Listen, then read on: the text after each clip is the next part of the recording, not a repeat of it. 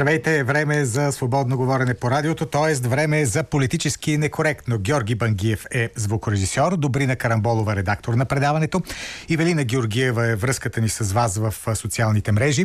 Аз съм Петър Волгин и както знаете, аз съм един изключително позитивен и положително настроен човек, затова гледам на всичко, което се случва и в България, и в останалите държави от положителната гледна точка. Търсете положителното, казваше едно време господин Сакско-Бургоцки. И за това гледам и на протеклите избори, на техните резултати само от положителната страна. И сега ще ви кажа какви хубави неща се случиха на тях. Политически некоректно. Върху няколко хубави неща, които се случиха на проведените на 2 април парламентарни избори, ще спра вашето внимание сега. Първо, възтържествува разумът, а неоправданото с никакви факти високо самочувствие беше наказано. Повечето български избиратели показаха, че разсъждават логично, когато гласуват и не могат да бъдат лесно подведени от инфантилните приказки на коалицията ППДБ. А сигурно помните колко уверени в тоталната си победа бяха лидерите на тази коалиция, как разказваха каква чутовна вълна ще ли да предизвикат, защото били се обединили 7 партии, 77 НГО-та, 777 още нещо си там. Обаче какво стана накрая? Стана това – че цялото това грандиозно обединение даде на ПП и ДБ по-малко депутатски места, отколкото когато се явяваха необединени. От тук можете да си направите извода доколко способни са лидерите на тези формации да правят верни прогнози за собственото си политическо бъдеще. Политически некоректно. Вторият добър резултат от преминалите избори е фактът, че Възраждане продължава да увеличава подкрепата си. Защо е положителен този факт ли? Ами защото Възраждане като че ли е единствената партия, която се осмелява да се изправи срещу официозното говорене, т.е. срещу статуквото. А разривът между правоверно говорещият и правоверно мислещ политически елит и огромната част от българските граждани става все по-голям – и так му възраждане се превръща в политически некоректния изразител на притесненията и надеждите на нормалните хора. Докато клишираните политици повтарят омръзналите опорки за съдебна реформа, евроатлантически ценности, война до победен край, Възраждане излиза от тази матрица, говори на нормален език и за това печели. Разбира се, официозните медии, особено големите телевизии, са развихрили истинска пропагандна война срещу тази партия и срещу нейния лидер Костадин Костадинов. Обаче имам усещането, че колкото повече биват заклеймявани те, толкова повече възраждане ще увеличава подкрепата си. Политически некоректно. Друга положителна последица от изборите е връщането на има такъв народ в парламента. Партията на Слави Трифонов заслужава поздравления дори само заради това, че сравнително бързо сложи край на едно правителство, което беше доминирано от ПП и ДБ и което показа очудваща, дори и за виделите всичко българи, управленска некомпетентност. Пък и ИТН има потенциала да бъде така необходимия дразнител, който да държи на штрек управляващите, без значение кои са те. Политически некоректно.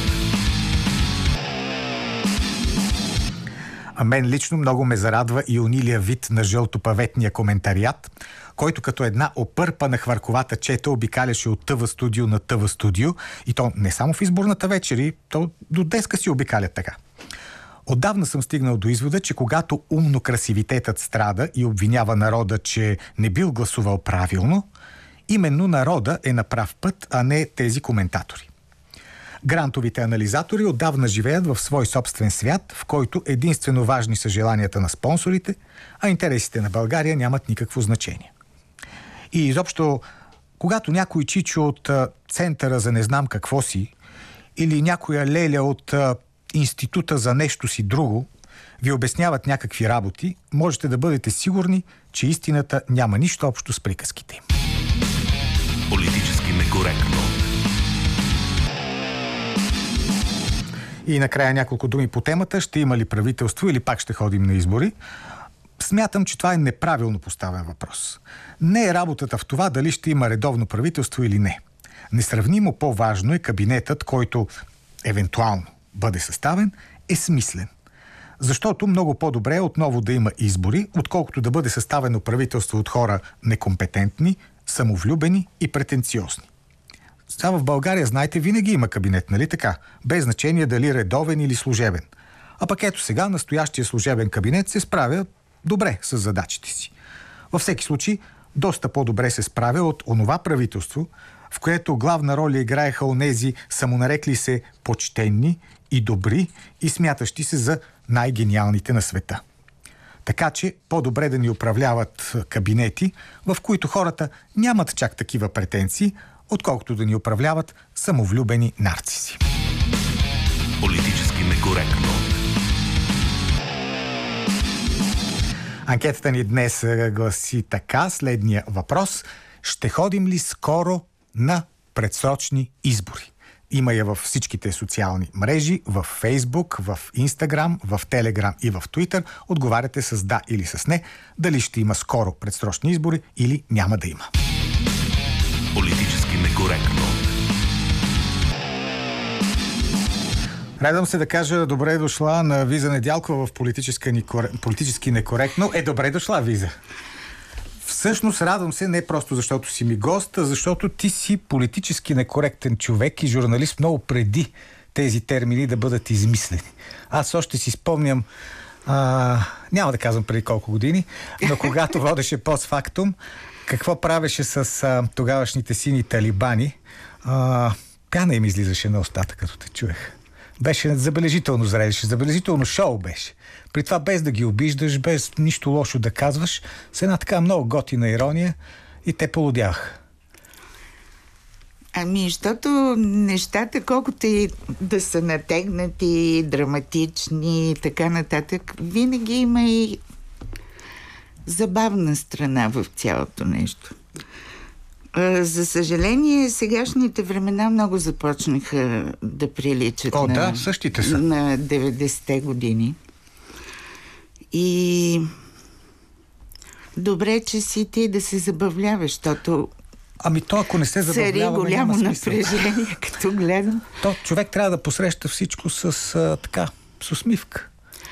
Значи, а, сега като каза за коректно и некоректно, а, ние без да се усетим а, политически коректни език и поведение доведох до много, много, много големи а, последствия сега в наши дни.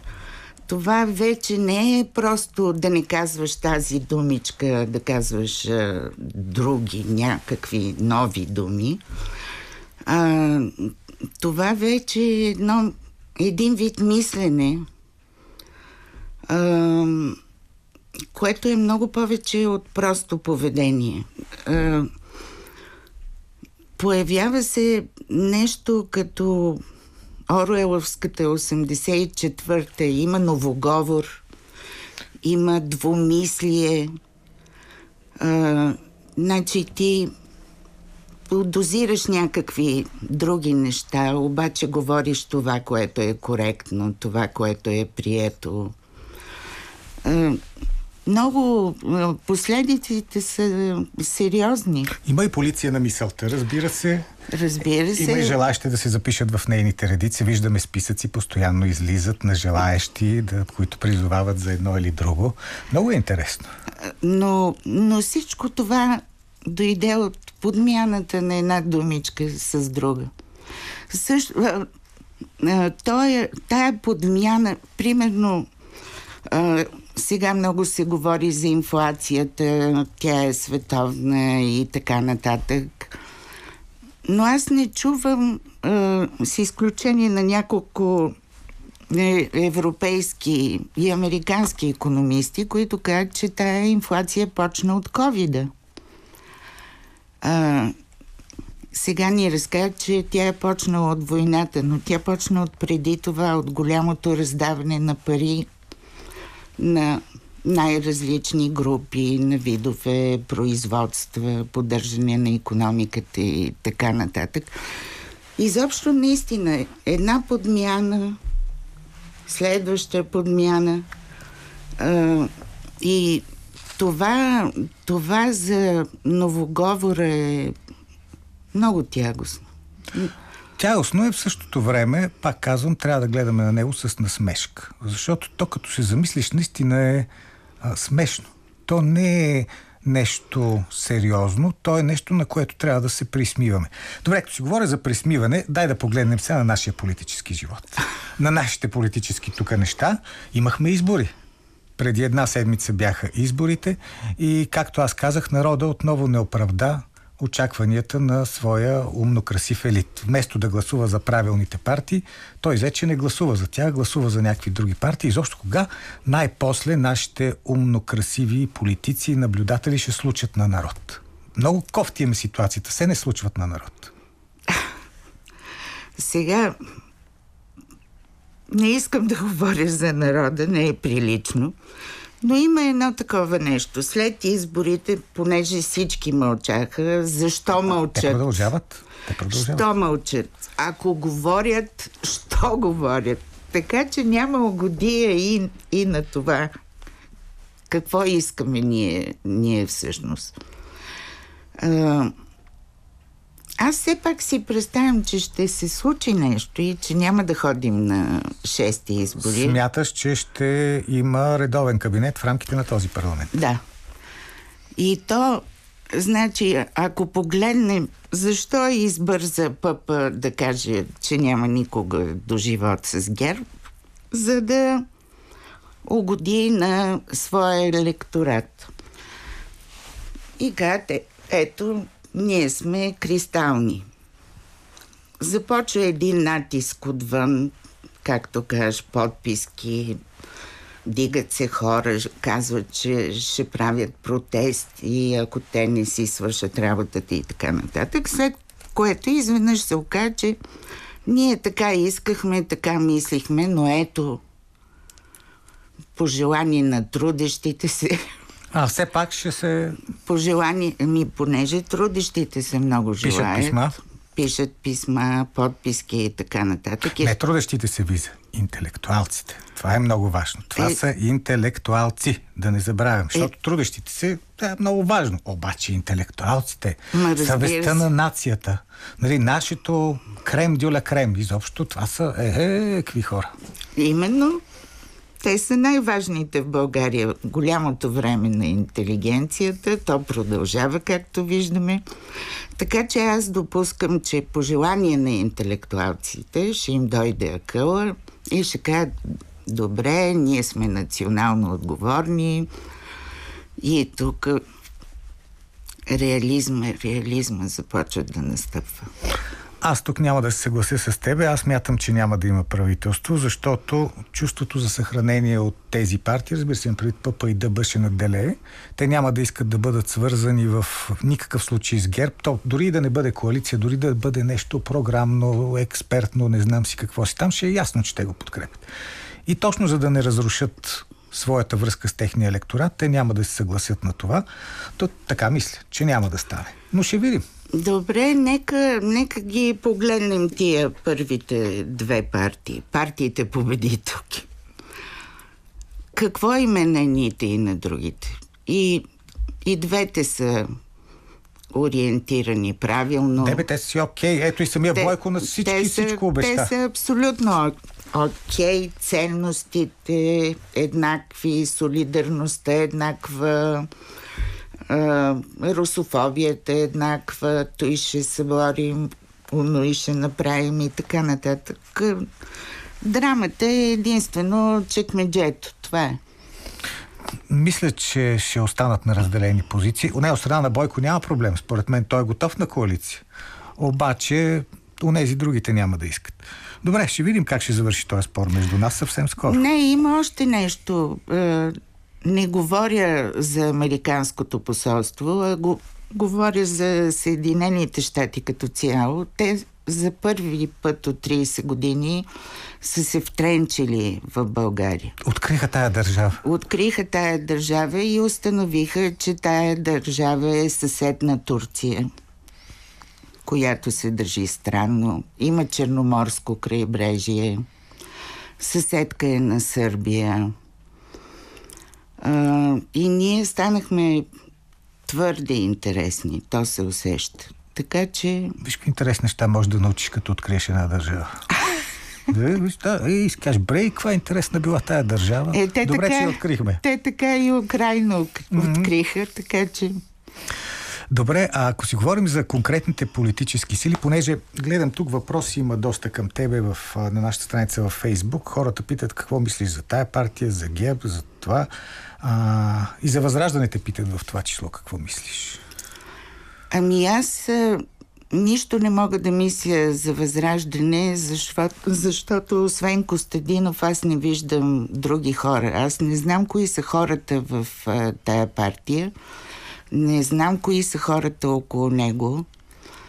А, той е много силен оратор, много стегнат, спретнат, винаги готов и така нататък. Но всичко, което е наоколо, за мен е загадка. И това е леко тревожно. Защото човек партия не е нещо, което обещава някакъв нормален политически живот. То като гледаш обаче на българския политически живот, вече всички партии са такива.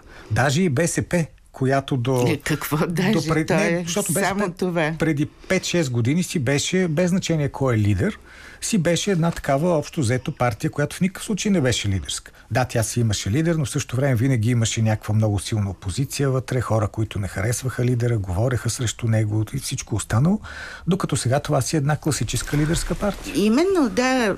В БСП имаше живот, сега има някакви съобщения на Корнелия Нинова. Какво да правиш? Сега искам да поговорим с теб задължително и за тези пресконференции. Всъщност това не бяха пресконференции, които дадоха първите две политически сили. Първо ГЕРБ и по-скоро Бойко Борисов и след това и втората, втората формация на изборите.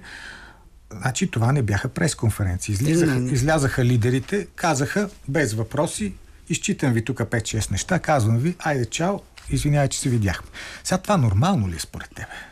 Естествено, че не е нормално, но това показва, че има, има зачатки на някакво мислене. Ма много дълго продължи това мислене. Ама нека си мислят хората, нека си мислят. Всеки го е страх сега да не каже нещо, което може да попречи на някаква бъдеща конструкция. Затова аз мисля, че се готвят а, стига трудещите се да са достатъчно активни. Интелектуалци. Защото мен ми се струва, че като излезеш, нали, поканиш всички журналисти, те дойдат, ти се изтъпаниш там пред тях, е малко несериозно да от едно листче да изчетеш някакви неща и да произнесеш някаква зазубрена реч и после да кажеш чао. Трябва да си готов да отговаряш. Иначе просто напиши едно пресъобщение, айде. Не е ли по-честно? Е, очевидно, очевидно. На тъпа работа. Е, но от друга страна изглеждаш много решителен, много сериозен. Не е ли така? Бе, мен не ми изглеждах сериозно, честно да ти кажа. По съвсем друг начин ги виждах. Не, това е толкова странно. Едни хора, които искат да, да управляват цяла европейска държава и които си мислят, че Вечно ще грее слънце, ще цъфтят цветя, ще пеят птички и камъните няма да падат от небето. Сега, може ли ти така да си представиш изобщо ситуацията? Так, такава липса на реализъм. Не знам, наивност ли е, глупост ли е, какво е това? Но ми се струва, че всички са в плен на собствения си балон. Той е нормално, разбира се, до някаква степен, но при повечето от тях вече се минава границата. Тоест ти вече заживяваш изцяло в измисления си свят и не виждаш нищо друго извън него. Май мълчанието показва, че започват да виждат реалността по някакъв начин.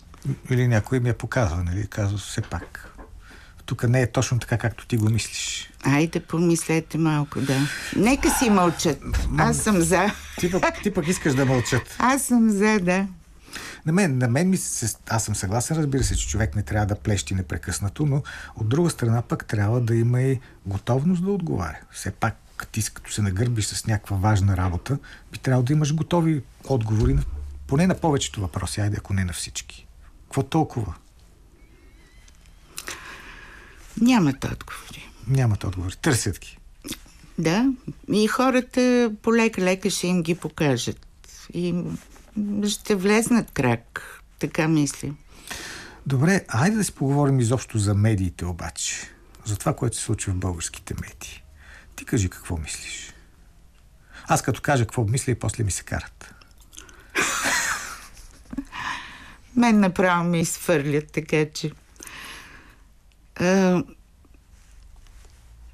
Не искам да говоря лоши неща за колегията, но колкото до свободата, човек има толкова свобода, колкото той иска и толкова колкото той си вземе. Това е първо. Второ, купува се само това, което се продава. Не може да се купи нещо, което не е на Сергият. А... Има едно нещо, понеже заговорихме за 90-те години. Mm-hmm по което сегашната ситуация много си прилича и то е, че не си прилича, т.е. искам да кажа една обратна картина. Когато бяха 90-те години, фактите бяха на масата, те бяха общи за всички. Всеки можеше да ги разгледа и борбата беше не за фактите, те бяха общи за всички нас. Интерпретацията беше важна. А интерпретацията беше тия са лоши, тия са добрите и другите казваха обратното и това беше голямата битка. Сега има само интерпретации. Факти? Факти няма. Фактите не са общи между нас, между хората, които мислят различни неща. И а, това създава голямата драма на неразбирателството, защото ние тръгваме от различни посоки. Всеки път, когато заставаме един също друг и се опитваме да говорим, ние не можем, защото нямаме факти. А, мисля, че това е много-много сериозен проблем. И Искам да дам един е, пример е, за фактите. Имаше една жена, е, омбудсман на Украина, Людмила Денисова. Тя разказваше неща а, за това как руснаците изнасилват бебета с лъжички. Просто да не говоря, не, невъобразими да. неща.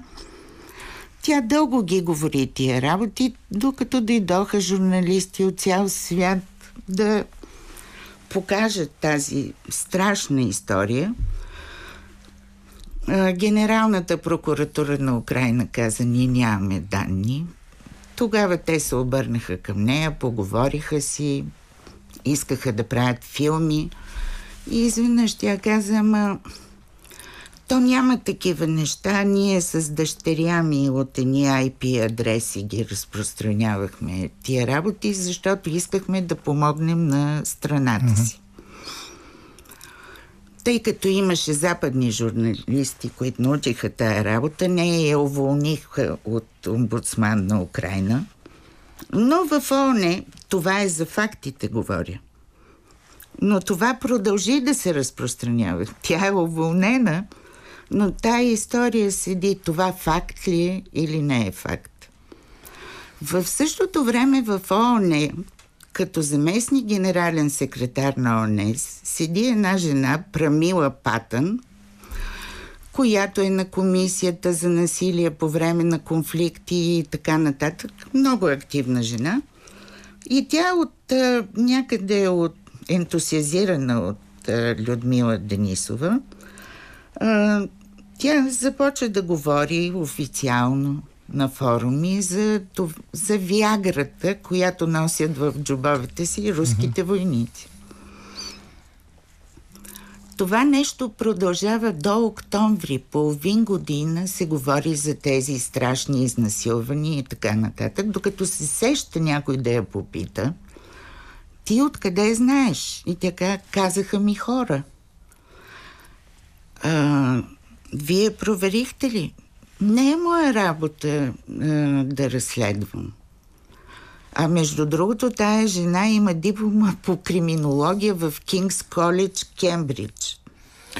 Е, Това по въпроса, за, да. по въпроса за дипломите. Това факт ли е? Тъжното е освен тъжно, като че ли е неизбежно, когато има война, никой не се интересува от фактите, всеки се интересува от пропагандата.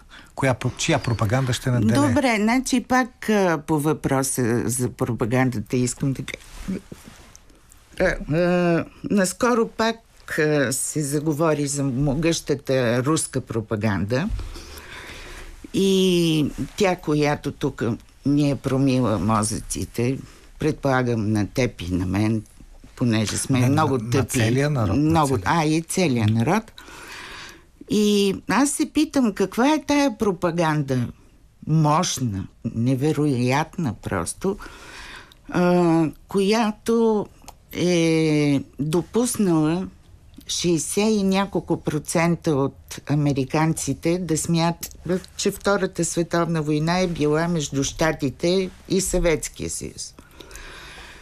Малко по-малко, около 60% от същите ти американци смятат, че Съветския съюз е хвърлил бомбите над Хирошима и Нагазаки. Това е изключителна руска пропаганда. Просто... Непобедима. Просто а, чу, чуди се къде са нейните грандиозни, грандиозни постижения, защото дори по времето на социализма тя не успяваше да ни убеди в някои а, так неща. обратното беше. так му обратно. обратното. Тогава официалната, официозната пропаганда носеше обратния ефект. Ние казахме, а, щом са ни го казали това по телевизора, значи не е вярно. Така разсъждавахме и в много отношения бяхме прави. Ами, разбира се. Ама мисля, че днес се връщаме към същата ситуация. Когато днес гледам новините, особено на централните телевизии, на така наречените големи телевизии, аз знам, че винаги там, където има знак, не винаги, да не бъдем край, но в повечето случаи, където има знак плюс, задължително трябва да сложиш знак минус и обратното, ако искаш да се доближиш до истината. А, очевидно повечето хора в България правят така. А, аз имах нещастието да гледам а, телевизиите а, в предизборния а. ден. Ами, честна дума, няколко дена след това просто ми трепереше вътре нещо, защото беше безпомощно, некадърно, еднообразно, неталантливо и се поболяваш. Обаче, просто, просто се поболяваш. Обаче правоверно. Разбира се. В правилната линия. А, пак се връщам на двумислието. Ние имаме много, като, като хо, хора, живеещи в България, ни, ние имаме опит в двумислието. А, ние сме се потопили много яко в него. Даже като че ли не сме излизали от него, независимо да, да. от да. така, Но... известния период на свобода. Успяваме да живеем. Мислим едно, говорим друго. Много често. И говорим с едни нови думи. Естествено. Между другото, едно, едно от нещата, които мен много така напоследък ми влезе в главата, това са европейските ценности. Да. И от време на време си казвам, абе, какви сте европейски ценности? Те даже са евроатлантически. Те са евроатлантически, те са НАТО. Какво друго, може би? Солидарност, демокрация. Ми, ние тия неща сме ги приели. Само, че някак покрай ценностите, ние имаме ли някакви цели? И да сме верен съюзник. Но това, това не е, не е цел. цел. Е как? Това е нашата върховна ценност. Да, и цел, и цел. Но, но какво правим покрай това? Питам е, не, се. Не е нужно да правим каквото и да Ето, а, вчера или ония ден Петър Витанов, който е а, евродепутат mm-hmm. в партията на европейските социалисти, направи една среща, на която се разбра, че тук за целите говоря, не ценностите, на която се разбра, че 18% от младите хора от 15 до 30 годишна възраст в България не учат и не работят. И това при една застаряваща нация, при нация, дето не можеш да намериш никой да свърши някаква работа, ако трябва. Какво става? Имаме ли, имаме ли ние някаква идея хората да учат и да работят в тази страна? И как този процес може да бъде променен? Ами, на мен много ми се иска да се говори за това, защото има малко млади хора в България. Когато тези хора са и неграмотни, айде, допускам, че има много голям дял сива економика в това. Да речем, те от време на да. време работят някъде. Но това са хора без път. Почти всеки пети. Почти всеки пети от малкото млади хора в България. И това ме интересува много повече от това, какво ще каже Кирил Петков. Честна дума. А, не може така. Трябва да те интересува какво ще каже Кирил Петков. Той е от добрите сили. Не може да се радваш на добрите сили. Верно, добрите сили. Те така, така се нарекоха. Забравих. Тия неща не бива да ги забравяш, ако искаш да си в тренда. Ако искаш да си в тренда, това постоянно трябва да си го напомняме. Не искам. е, добре, не искай. Ми край ви, за свърши, свърши ни времето сега свърши за този разговор. Времето. Да, ето, виждаш как лети времето. Между другото, с интерес ще очаквам да видя как ще приключи нашия спор за това дали ще има или няма да има правителство. Аз твърдя, че няма да има. Ти казваш, че по-скоро ще има. Да видим кой ще спечели. Обещаваш. Айде, Айде да видим. Остава да видим. Благодаря ти, Виза Недялко. Всичко хубаво. Некоректно.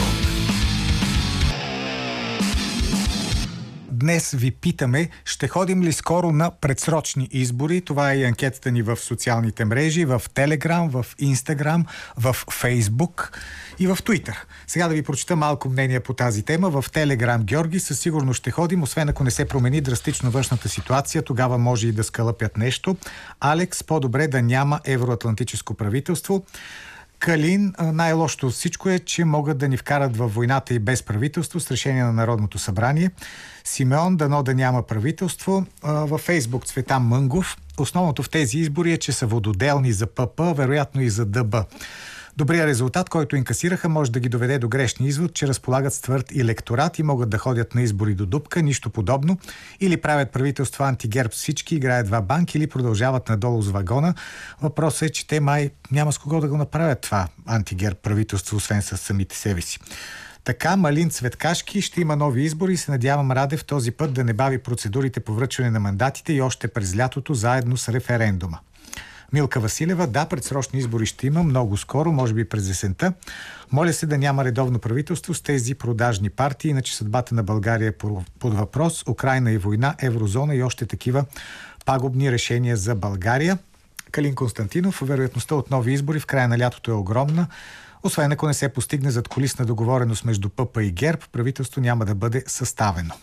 Сега сте вие на нашите телефони 0889 202 207, 029631565 и 029336743.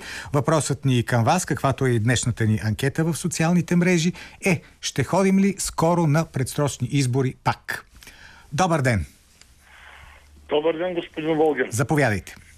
Станимир Гелемачев е Вайлорад. Господин Волгин, както преди два месеца ви казах във вашето предаване, че правителство няма да има, правителство ще бъде съставено в навечерието на новата 2024 година, защото сегашният политически елит не иска да поеме тежката своя задача да изведе България от економическата криза, тъй като това ще удари политическите партии на статуквото. Това са ГЕРБ, БСП, ДПС, които имат е, кметове в много населени места, те няма да искат да поемат, защото а, в економическата криза, която се намираме, всичко това ще се стовари в, а, върху тях. Ама аз като гледам и другите не искат. И ПП и ДБ и те казаха никаква колаборация с ГЕРБ, така че да, май никой да. не иска.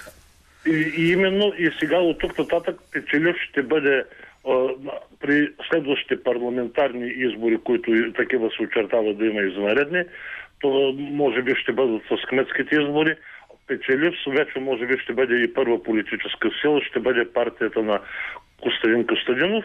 И както виждаме, въпреки опитите на някои така организации да разцепят БСП, вярно БСП и са стопи електората, но все пак червената шапица успя да се прибори с Кумчуловото. Всичко добро, господин Всичко добро и на вас. Добър ден. Добър ден, господин Волги. Заповядайте. А, глътка въздух на свобода в събота. Е, това ме прави, това ме прави щастлив човек, че поне един ден в седмицата има свободно говорене. Това е хубаво. А какво мислите? Ще ходим ли пак на избори скоро? О, да. Даже го да се моля за това нещо. А, моля се с цялото си сърце всеки ден. И всеки път, когато имам свободно време, съвсем честно ви го казвам, повярвайте ми, наистина се моля за това. А какво би променил? Какво ще се промени в сравнение с сегашната ситуация? А, веднага ще кажа. Да. Възраждане ще хване главата на змията и ще я затисне така, че тя ще остане без въздух. Това ще се случи. А змията всички знаеме кои са.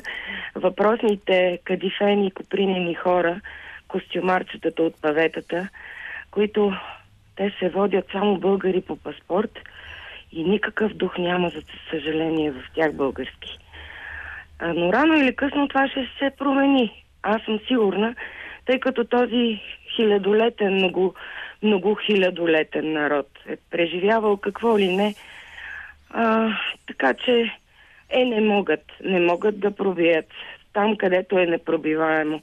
Петър Дънов казва, че българина е като гранит най-твърдото mm-hmm. нещо в света и няма да успеят да го пробият. Да видим. Благодаря ви за мнението. Добър ден.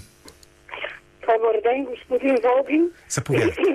Райкова от София. А да, аз също смятам, че може би няма да се създаде правителство или едно 70% и ще mm-hmm. ходим на избори. Но веднага казвам, има все пак вероятност от втория мандат да се състави правителство под натиска на американско. Новия американски посланник, така като гледам профилно, изглежда доста нагъл и нахъсан. Е, не знаем още. Може да се окаже много свестен и добър човек. Така ли? Е, казвам, че може. Може да се окаже, но така си мисля. Ам, и както знаем, и Бойко Борисов се похвали колко пъти е бил в Американското посолство, така че това не е фейк и не е опорка. А, ще бъдат привикани в Американското посолство двете големи партии, пък и не само двете, и ще се окаже неистов натиск за съставяне на правителство. Но се си мисля, че партиите все още имат своето его за да не съставят сега правителство и да се насочат към местните избори. Аз също по-скоро така смятам. Ето, може би сте чули преди малко с Виза Недялкова, спорихме по този въпрос. Тя смяташе, че ще се разберат именно под този външен натиск, докато аз смятам, че въпреки този натиск пак няма да се разберат. Да, мисля, че егото им е твърде голямо и може би натиска на първо време няма да успее. Това си мисля. Това съвсем, съвсем скоро ще го разберем. Благодаря ви. Добър ден. Ало, аз ли съм? Да, вие сте, заповядайте. Да, благодаря. Добър ден, господин Волгин. Добър ден. Обажа ви се Методи Митов от София, много е приятно да ви чуя. Да. Да, слушам. след като партиите не може да се споразумеят да стават правителство, предлагам президента да издаде указ, а служебното правителство да го назначи за постоянно и не да му може. увеличи правомощията и то да а, управлява България. Ама не може, не може. По Конституция не може. и ми да направят всичко възможно, което е необходимо да направят това Не, нещо. не е или това вариант. ако не стане, или това ако не стане, а, България да стане президентска република. Е, това Не може знаете също. Постоянно ние да отиваме на избори, все да няма резултат, това направо на нищо не прилича. Еми това е което искам да кажа. Благодаря ви много. Благодаря Всичко ви аз. добро ви желая. Всичко добро и на вас. Добър ден. Добър ден. Заповядайте. Господин Волгин, Да. готви са за избори. То Няма всички. какво да си кълкаваме. Но преди да станат изборите, аз препоръчам на аптеките да се заредат с валериан, защото никой не коментира Възраждане внесе 560 подписа за някакъв референдум. Представяш ли си тия хора? Никой не е ги накарал да се подпишат. Кой го организирал? Възраждане. Представяш ли си те хора, ако гласуват за възраждане? Ами, може и да гласуват. А, Зависи. така. И какво става тогава? Войнолюбците сега се напреварват кой колко може да, да оплюва Русия. А българският народ е, да кажа, да кажа състрадателен. Преди това, когато Русия нападна, беше против Русия. Казваше, верно, а глед. Сега, когато цяла Европа настроиха срещу Русия, българина се обърна обратно и симпатизира на Русия. Вчера чух някакъв там 90% от населението, някаква анкета е против даване на оръжието. Само няколко човек и то Бойко Борисов и, и други там давайте оръжие да убиваме руснаците. Е, не, той давайте Това оръжие. Украина да Не знам как. се противопоставя. А, добре, но смятате, значи ще си има избори в скоро време Да, предсрочни. това е. Всичко Добре, най-хубаво. всичко хубаво, най-добро и на вас. Добър ден, Добър ден. заповядайте. А, Ще бъда много кратка. Нови избори ще има 140 милиона, около 140 милиона това на българския данокоплатец изборите. Затова народа трябва да бъде изсмукан и изяден от всякъде. Нищо добро не ни чака. Добре, благодаря Това ви. накратко. Разбрах ви, въпреки това песимистично мнение, то признавам, че е широко споделено в обществото. Добър ден. Здравейте, Здравейте. здраве на всички свестни хора, най-вече на предробителите, Димитър Самопирдоп. Много прекрасно време, такива хубави неща, пък хората все нещо са намръщани, не Да, знам аз защо така. Само ще вметна, че е, много е резонен подхода на вътрешния министр Демерджиев, нали? Да. да разпорежда на, на директорите. И това е особено тук в провинцията, да кажем, тъй като повечето директори са милиционерски подлоги, нали? Е, без В такива думи, може би да е малко по-различно. Те сами не могат да вземат решения. Най-вероятно само до туалетната, като ходят, нали? а, взимат някакви решения. На времето по Турско нашите хора са се уповавали на дядо Иван. Сега изглежда, че трябва да се уповаваме на дядо Байден да ни освободи от престъпниците в нашата страна. Или дядо Доналд, А, другия вариант. А причината, а причината си е в нас. Защото просто на времето, както е казал поета, няма нищо по-просто и същевременно да е толкова малумно, като организираната престъпна, малумна и проста, милиционерско-партийна, паразитна измет, която трябваше да е по затворите и по лудниците, а не да си развява посраните гащи, още продължават в провинцията, да ви кажа. Еми, да, благодаря ви за този експресивен език, но в крайна сметка, нали, за това имаме правосъдна система, която би трябвало да се справя с всичките тези неща. И още един слушател ще чуем. Добър ден. Ало? Да, Здравейте, господин Волгин. здравейте. Младен Димов от София се обажда. Да, господин Димов. Обеден съм, че наистина ще отидем на предсрочни избори, защото при тази една и съща избирателна система, която е изборен кодекс на безчестието, няма как да получиме друг резултат. Т.е. да бъдат излъчени читави депутати. Е, това Ще се предлага на пазара. нещо друго и с вашата аудитория, разбира се, господин Волгин. Да.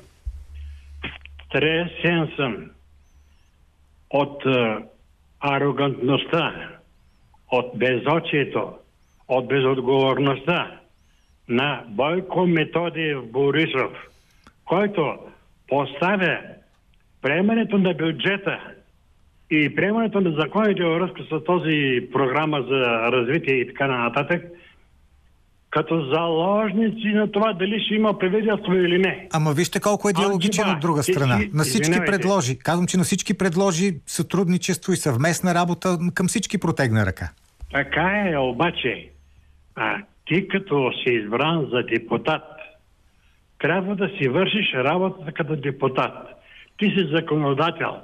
Този закон за бюджета или другите закони за тази програма трябва така или иначе да ги приемеш, защото а, това ти е работата. А правителството си е отделно нещо. Е, то наистина... Как можеш ти а, бюджета, тази програма, а и живота на твоя народ да го поставяш като за, заложник? Ами то, нали виждате, ако не, ако не успее това сега току-що избрано Народно събрание, ако не успее да излъчи правителство, тогава а, действително служебния кабинет ще внесе бюджета и депутатите ще го приемат. Благодаря ви за обаждането. Ще завършим с а, едно мнение от Фейсбук на Надежда Бънзарова. Моето мнение е, че ще има правителство. Колкото и да се дърпат първите две партии, спонсорите им имат да решават важни за тях въпроси, външнополитически такива, нашето, тъй като нашето благосостояние им е безразлично. А за целта им трябва послушна България и още едно лично мнение. Кабинетите на Радев за момента е по-добър вариант за управление. Политически некоректно. Две мнения да ви прочета от Телеграм, една от най-бързо развиващите се социални мрежи. Тони, надявам се да има скорошни избори. Само дано преди това да променят изборния кодекс, че с този го забатачихме. То се видя активизирането в определени секции, а и преливането на гласове от пусто в празно, а и осложняването на протоколите доводи, доведе до волни и неволни грешки човешки. И още едно мнение, то е на Илия Въчев, който предвижда избори през юли. По-добре служебни правителства, пише той, отколкото редовни под американска диктовка. Политически некоректно. И така, какви са вариантите, след като вчера от ППДБ казаха, че в никакъв случай сътрудничество под каквато и да било форма с ГЕРБ за съставяне на правителство. Какво ще става от тук нататък в политическия ни живот, за това разсъждава Калина Андролова.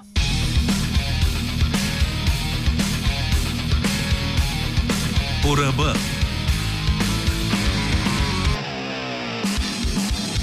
Резултатите от изборите показват, че не може да има управление без ГЕРБ. Но още даже преди да има яснота точно кои и колко са хората, които ще влязат в парламента, Кирил и Ясен направиха самостоятелно изказване, чисто партийно, че няма да подкрепят в никакъв случай кабинет на ГЕРБ или кабинет с мандата на ГЕРБ. Тоест Кирил и Ясен ликвидираха преговорния процес с ГЕРБ още преди той да е започнал. Направиха това в едноличен порядък, напълно пренебрегвайки демократична България, извън всякакво коалиционно уважение. И дори по-лошо, принуждавайки демократична България и най-вече Да България да следват техния личен дневен ред. Въпросът е защо? Защо Асен и Кирил толкова много бързат да заявят категорично не на всичко, което не се състои само от тях самите? Защо нито един от множеството строги аргументи, че трябва да има редовно правителство, не може да ги ангажира? Например, задълбочаващата се финансова нестабилност на държавата, осигуряване на сигурност на енергийните доставки, справяне с високата инфлация, интелигентни позиции на България във външната политика и не на последно място – отнемане на опцията президентът да управлява държавата безнадзорно и еднолично. Отговорът се разбира, когато се вгледаме внимателно. Всяко говорене от страна на ПП-ДБ, че вместо да се преговаря с ГЕРБ ще се търси подкрепа за втория мандат, означава избори през юли. Не е важна оптиката, приказките какви са, обосновката пред зрителя.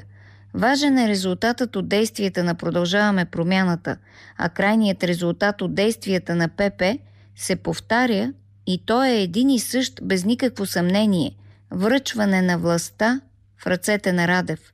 Машината за натиск на глобалистката пропаганда ни убеждава, че трябвало ГЕРБ да подкрепи втория мандат на коалицията ПП-ДБ. това свръхнахалство би било приемливо, ако продължаваме промяната, не бяха превърнали държавното управление в зловещ низ от безобразие. Би било някак приемливо, ако нямаше очевидни апетити да се иземе партията на Борисов през практики на остракизъм и демонизиране.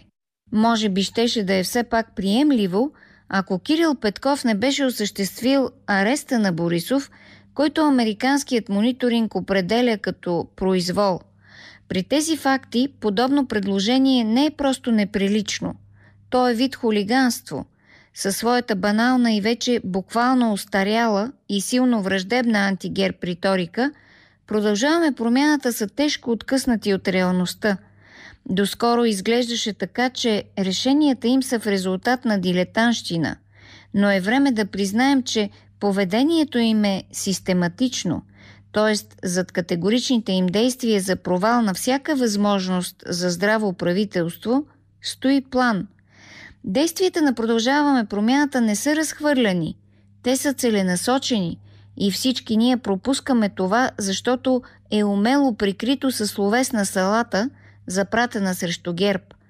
И ако не се състави кабинет с първия мандат на ГЕРБ, как мислите, дали ДПС ще подкрепят кабинет на Продължаваме промяната, след като Асен и Кирил бяха решили да изключат ДПС от парламентарната група на европейските либерали – Българската социалистическа партия ще подкрепи ли кабинет на Продължаваме промяната, които обясниха международно и някак световно медийно на бесепарския електорат, че изнасяли тайно оръжие за Украина, докато именно Корнелия управляваше въпросния ресор – има такъв народ, ще подкрепят ли кабинет на Продължаваме промяната, които пазаруваха депутатите им, унижавайки и разпадайки партията им като панаирджийска формация? Когато Асен Василев заявява, че коалицията ППДБ ще предложи свой кабинет, какво очаква? Освен още от същото – Радев да управлява – ГЕРБ имат възможност да си осигурят подкрепа за безкомпромисен експертен кабинет, който да освети всички злоупотреби на продължаваме промяната по министерски ресори, които щадящите служебни правителства на Радев в момента покриват. Но ГЕРБ могат да предложат и по-любезен кабинет за изпълнение на фиксирани задачи. Такова чисто техническо правителство – би било по-защитено от към корупционни практики и източване на държавен ресурс, защото парламентарният контрол е по-силен надзор, отколкото липсата на какъвто и да е надзор по време на поредицата от служебни правителства. Ако бяха по-умни политически, продължаваме промяната, щяха да разговарят за неутрално правителство.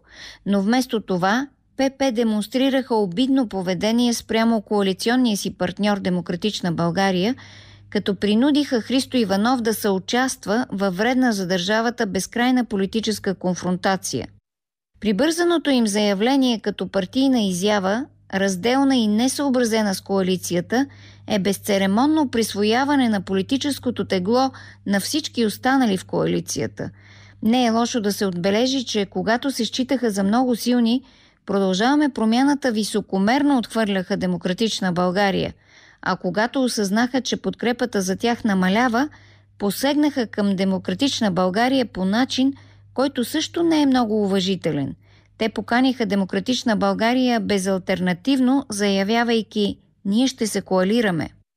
Вътре в тази постфройдистка коалиция обаче започват груби раздори, тъй като и продължаваме промяната и демократична България се стремят взаимно да се погълнат, Асен и Кирил истеризират политическата атмосфера, считайки, че през острия тон срещу ГЕРБ могат да лидират коалиционните си партньори в доминантен режим.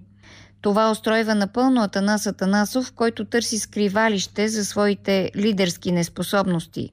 Това обаче не устройва Христо Иванов, защото да, България има потенциал да нараства, извличайки ресурс от смаляващия се политически балон – който Кирил и Ясен създадоха. Кресливата доминация на Продължаваме промяната вътре в коалицията поставя по-разумното говорене на Да България да изглежда като елементарно съглашателство с ГЕРБ, вместо като политическо умение да се търси интелигентен изход от безисходицата. Изобщо не е ясно дали коалицията ППДБ би могла да издържи още едни избори, камо ли да остане валидна за местната власт. Не бива да забравяме, че Продължаваме промяната се появиха като проект през Радев и като резултат от революцията срещу Борисов, която беше солидно финансирана от една враждебна олигархична група. Част от тези хора взаимодействат със служебната власт и обслужват своите интереси. Те не желаят да има редовен кабинет, който ще наруши подредените им схеми на извличане – и няма нищо по-естествено да използват своите мащабни възможности в една лека и удобна политическа навигация върху позициите на продължаваме промяната в полза на продължаващия хаос, в полза на бездържавността и разпадането на парламентаризма. Коментар на Калина Андролова. Политически некоректно. Ще ходим ли скоро на предсрочни избори? Това ви попитахме в днешната ни анкета. Ето и резултатите подготвени и обработени от Ивелина. 91% от гласувалите близо 200 души във Фейсбук смятат, че скоро отново ще трябва да ходим да гласуваме. Над 500 души са гласували в Телеграм и според 89% от тях скорошни парламентар... предсрочни парламентарни избори ще има. В Twitter и Instagram мнението е същото. Гласувалите там са съответно 34 и 40 души и съответно Съответно, 82% в Twitter и 88% в Instagram смятат, че скоро пак ще има предсрочни парламентарни избори. Политически некоректно. Сега насочваме вниманието ви към едно от най-коментираните събития на международната сцена през тази седмица, а именно повдигането на обвинение срещу, на криминално обвинение срещу бившия американски президент Доналд Тръмп. Той беше принуден да се яви в съда. Там пледира невинен, разбира се, по всички повдигнати му обвинения. Това за пореден път разпали войната в Съединените щати между привърженици и противници на американския президент. Естествено, неговите противници изпаднаха в див възторг от това, което се случи, пък привържениците му се надяват, че именно това, което се случва сега, това криминално обвинение, не само няма да му попречи на президентската кампания, а напротив ще налее ново гориво в нея. По темата сега слушаме Владислав Апостолов. Културни войни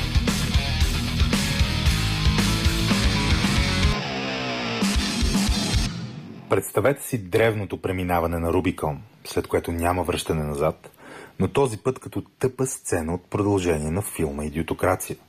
Представете си процесът на Кавка, но този път с автор Емили с тротинетката.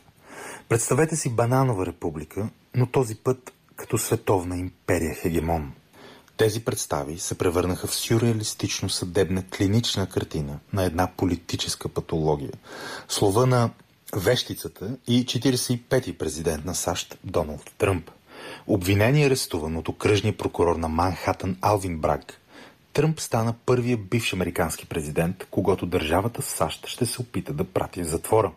Той е първия лидер на опозицията и основен съперник на сегашния президент за идващите до година избори, който е бил задържан, обвинен и предложен за жертвоприношение на гидка от опасно обезумели медии и активисти. Истината е, че фарсът с политическото преследване на Тръмп, а и на негови избиратели, разкрива днешната власт в САЩ като фанатична и умопомрачена групировка в режим на разложение. Да си говорим за намеса в избори.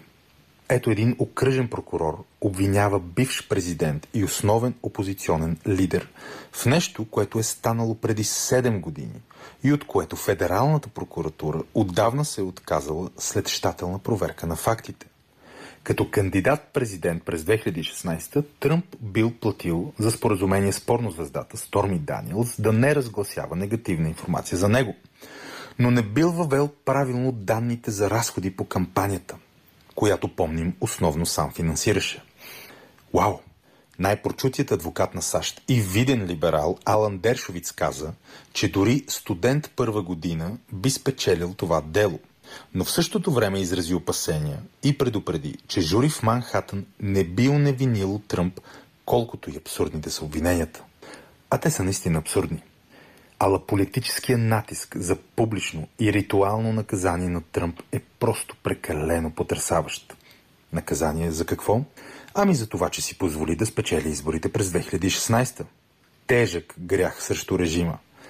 Не му го простиха. Ровиха навсякъде, буквално и в белето на жена му Мелания, в имението му Мара Лаго. Но не откриха нищо наистина страшно и директно криминално.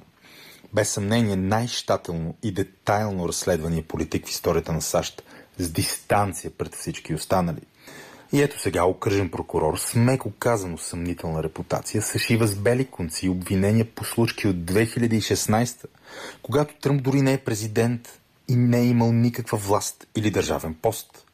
Юридическият експерт Грег Джарет ги определи като тотално странна теория, която прокурорът Алвин Брак сякаш е измислил в съня си. Взел е потенциално дребно нарушение и го е превърнал в криминално престъпление. А законът изобщо не позволява подобно нещо. Светила на правото по целия политически спектър публично се възмутиха от обвиненията с определение за тях от фриволни до безумни. Ключов цитат в обсъждането на безпредседентното политическо преследване стана класиката на Берия. Посочете ми човека и аз ще ви посоча престъплението. Прокурорът Алвин Брак бе избран с обещанието да разследва Тръмп и с официалната финансова подкрепа на мрежите на Сорос, които наляха 1 милион долара в кампанията му. Тук конспирация няма. Самият Сорос написа миналата година статия в Wall Street Journal, в която лично от своето име обясни подкрепата си за така наречените прогресивни прокурори на Америка. И ето неговият прогресивен прокурор Алвин Брак прогресивно почти спря преследването на истинско насилие и престъпността в Манхатън скочи с 43%. Но за личните разходи на Тръмп милост не ще има.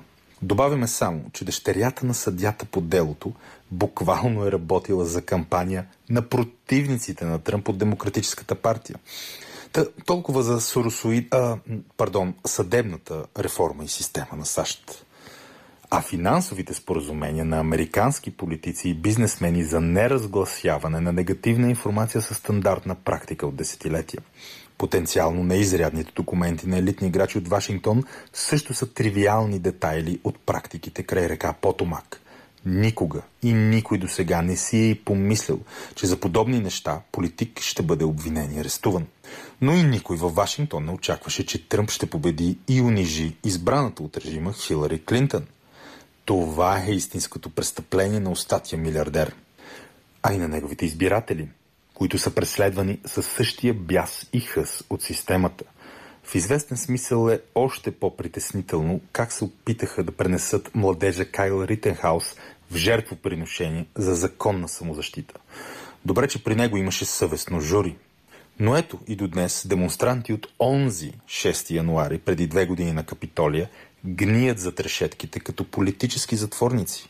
А преди дни съд, отново в Нью Йорк, разбира се, призна привърженик на Тръмп за виновен в вмешателство в изборите, защото споделил в интернет хумористичен анти-Клинтън колаж в социалните мрежи. И сега го грозят 10 години затвор. Агонизиращите режими са най-опасни. Преди да бъде приспано, бясното куче е готово да разкъса всеки – все повече традиционно неутрални наблюдатели признават как мантрата за върховенството на закона се превръща в арест за вашите, грантове за нашите. Едни и същи провинения се тълкуват по драстично различен начин от системата в пълна зависимост от политическата, партийната и идеологическата принадлежност. В този контекст може би щеше да е шокиращо Тръмп да не бъде обвинен и арестуван от банановата империя. Та, кой каза завладяна държава?